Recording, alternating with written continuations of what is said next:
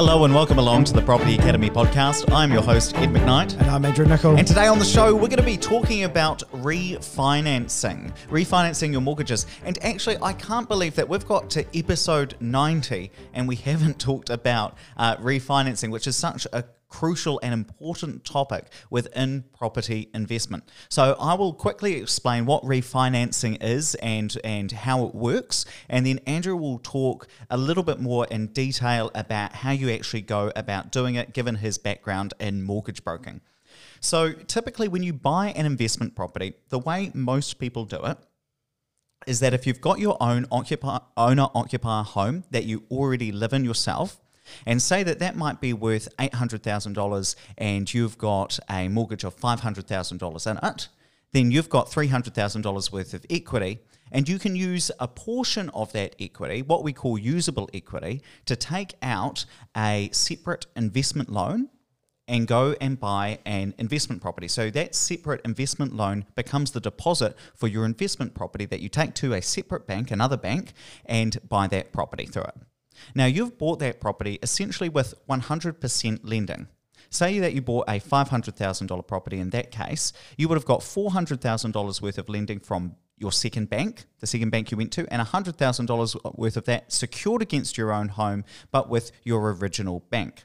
Now, within that structure, $100,000 is again secured against your own home. And eventually, what you want to do is get that off your own home and put that back against the investment property. However, you can't do that because of the LVR restrictions. So, when you buy uh, an existing investment property or when you buy a new property, which um, by definition becomes an existing property once you own it, uh, you've got a 70% LVR restriction. So, what you need to do is wait until that property, that investment property, goes up in value to the point where you've got enough equity within that property, more than 30% equity, so that you can then take the loan that is currently secured against your owner occupier home and then take it, refinance it, and put it against your your owner uh, sorry your investment property. So the way that would actually work is you'd then go to your second bank and you would increase the level of lending that you've got against that investment property. Take that cash out and pay down that secondary investment mortgage that you've got secured against your own house. So essentially, what you're doing is just shifting the money around so that as that investment property has increased in value, or if you've got that property on a principal and interest mortgage, you've paid down that debt so that you're able to take the debt and not have it secured against your own property and secured against that investment property. That's essentially the crux of refinancing. Have I got that right, Andrew? Yeah, uh, yes. Uh, I think that uh, that might be a bit confusing for some people. So, actually, I'm going to talk a little bit more about when someone might have taken out their mortgage with their own bank, their investment mortgage with their own bank. So, um, I'll, I'll, come back to that point of if you've used split banking, but actually, split banking is relatively um, unfamiliar for most start out investors. Most most of the time, when people go and buy their first rental property, they do 100% borrowing with their bank, and the bank will give them 100% because they do have an interlocking guarantee against their own house. So if their house is worth 700,000, they owe 200,000 on it, there's 500,000 worth of equity, so they'll lend you 100, uh, 100% on your rental property. Uh, and they'll link those in. Now, obviously, there's risks to doing that, so that's why we often recommend you do split banking. But um, if you've if you've financed with your bank, how do we um, undo that, and how do we go about refinancing? So, firstly, let's think about the reasons you might refinance. So, um, it's really interesting in this environment. Uh, a lot of banks are charging a higher interest rate if you're an investor um, because they have to hold more capital, and so therefore, if it costs them more, um, they're going to pass it on to you. Now, I've got I had two clients in Wellington yesterday one of whom uh, they're both with the same bank, and one of whom um, got a new interest rate from their bank of about 3.95%, oh, exactly 3.95%. The other, for the exact same term, which was one year, got 3.39. So the first client was being stiffed. Um, and so because the bank is just being a little bit harsher because he's got a, a higher level of debt, um, he's now looking at refinancing his mortgages elsewhere. Now, because he's owned these properties for about five years, there's enough equity to move 100% of the mortgage across to another bank. Now, um, Ed's right. There is LVR restrictions in place. Um, if you if you uh, if you settle your property based on um, 100% borrowing now, you can only refinance 70% in theory because you, you can only borrow 70% once it's settled. It's an existing rental property. However, there's an exemption under the Reserve Bank um, regulations, which allows you to move your loan dollar for dollar to another bank and it be exempt from any restrictions. So if you've got like so this particular person um, had a mortgage of say let's say 450 the property is now worth 550 there's enough equity to be able to move that loan to a completely another bank so um, he's got two rental properties he's going to move them to another bank that leaves his own house pretty much unencumbered, um, which is quite exciting. So it then means that they can take um, that interlocking guarantee and break that and put their rentals elsewhere. So it gives you more security. And of course, in this case, he's getting a better deal. Now, just one thing to be aware of if you are thinking about moving to another bank, if you're on a fixed rate, you might trigger a break fee. So you just want to look at that first, find out from the bank what the break fee would be, and then of course find out what your new interest rate would be, and then figure out whether or not it's uh, you know worth your while doing that. And just to jump in there, Andrew, what sort of break fees might typically be associated um, when you when you when you cancel a, a fixed term term loan? So it's not a flat fee. So um, a break fee is basically the the loss to the bank. So if you fixed for five percent um, three years ago, and it was a two uh, three year term. Um, sorry, two years. Uh, sorry, if you fixed for a three, um, a five percent interest rate three years ago, and you're on a five-year term, you've got two years remainder.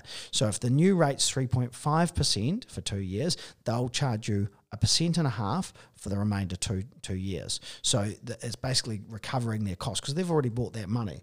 Um, so it's not a it's not an equation that you can do just yourself. You actually have to go to the bank and ask them what the break fee would be, um, and and then when you move to the other bank, obviously you're going to three and a half percent. So potentially, if you're only paying a, a point and a half percent and a half, then you you might break even, um, but it means that you're able to separate out those assets. Um, so so often people do it for a better deal um, to protect their assets, so to kind of move move their rental properties away from their own house. Um, one other reason that sometimes people will do it is to reduce their personal debt. So you can't increase your investment loan um, unless you unless you have a taxable reason to do that. So often this is where people might use a look through company. So look through company is often used um, to hold investment properties if maybe you move your own house and uh, move out of your own house and turn it into a rental. So often someone might use a look through company. Uh, s- uh, similarly, you, you can sometimes have t- an instance where someone might have owned a rental property for 10 years and there'd be a whole lot of equity in it and they might carry a personal mortgage, they might look to transfer that property to a look through company, leverage up to the hilt and pay down their personal mortgage. Now, the, the debt levels would remain the same, but what's tax deductible increases because that's now in the look through company and your personal mortgage the non-tax deductible debt reduces. So that's something that if you want some uh, if you want to kind of consider that you need to talk to an accountant. Really important on that note that you make sure you don't trigger bright line test. So one of my clients is doing this right now. They own two rental properties um, and they're moving out of their owner occupied and buying a new owner occupied they were going to transfer all three properties the owner occupied and the two rentals to a look through company um, to reduce the debt on their new property. Now unfortunately unfortunately, one of those properties would trigger the five year bright line test. So they'd pay tax on, on whatever that increased amount. So that has to remain in their own names. Now, just um, how it all kind of works. So if you do want to refinance from one bank to another, go talk to a broker, first of all. They'll make it really easy for you. They'll go and approach the new bank, um, get you a good deal. Um, the costs associated with that Normally, it's about $1,500 worth of legal costs. It's pretty straightforward, and the bank will pay for that for you in most instances. Um, if you're looking at doing something like a look through company, um, and again, this is just uh, uh, if you go down that path, I'm not saying that that's a, a standard. This is just something if you are looking at that, um, you need to probably set up a, the company, which is about $1,000 through your accountant. Um, you might have to pay for a valuation on the property or property, so it might be about $500. And you're probably going to have higher legal fees because it's actually a a, a, sale and a purchase. You're selling from your own name and you're putting into a look through company. So it might be two and a half grand. So all up, maybe say four grand um, if you're moving one property. Um, but you, again, the bank might contribute towards that. So just make sure that you're getting some really solid advice around that. So I guess what we're saying within this episode is that, that this concept of refinancing is really about how you restructure your debt to get you in a better or a more secure, a less uh, risky financial position. And there are a couple of ways to do that. We've talked about refinancing between between properties. We've talked about refinancing from one bank to another if you're able to get a better uh, interest rate uh, or, or, or, better better lending in general uh, or a lending situation. Uh, and we've also talked about restructuring uh, restructuring between the different uh, holding entities that you're going to use, whether that's a trust, look through company, or in your own name, in order to get a more beneficial tax situation.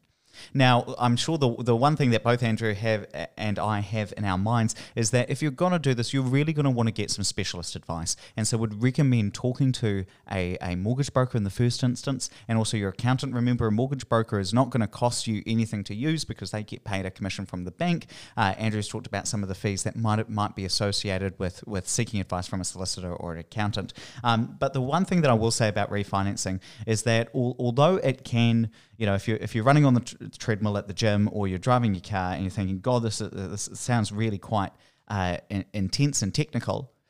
The answer is it, it actually it is in many cases, and that's why you would want to get some specialist advice because the the way you restructure or refinance your portfolio can have a significant difference to your ability to grow your portfolio and the costs and uh, the costs associated with it, whether that's in terms of interest paid to the bank or in terms of the tax you're going to have to pay to uh, to the government in that case. So.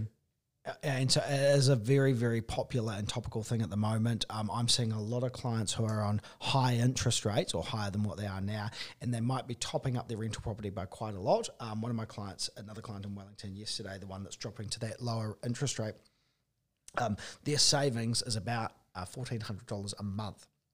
So not only do they not have to make a top up anymore, but they don't even have to worry about the tax rebate. It's going to be positively their portfolio is pos- positively geared by making a couple of quick changes. So um, if you do want to run this past someone, we're free to speak. Uh, you can have a chat to us, and and we can point you in the right direction of the professionals you can talk to. So it's going to save them about sixteen point eight k per year. Some pretty good just, just by just by um, just by restructuring their debt. You know, so so so not too far shy of twenty k.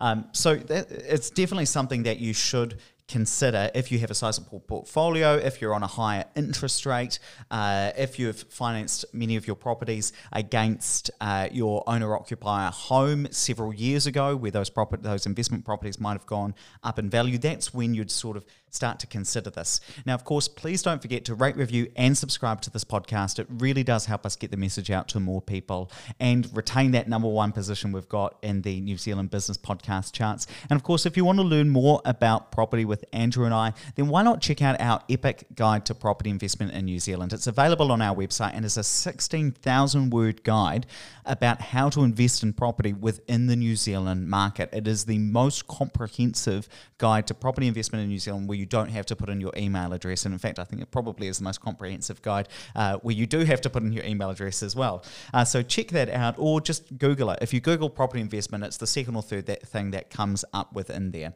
Uh, so let's bring in that outro music I love so much.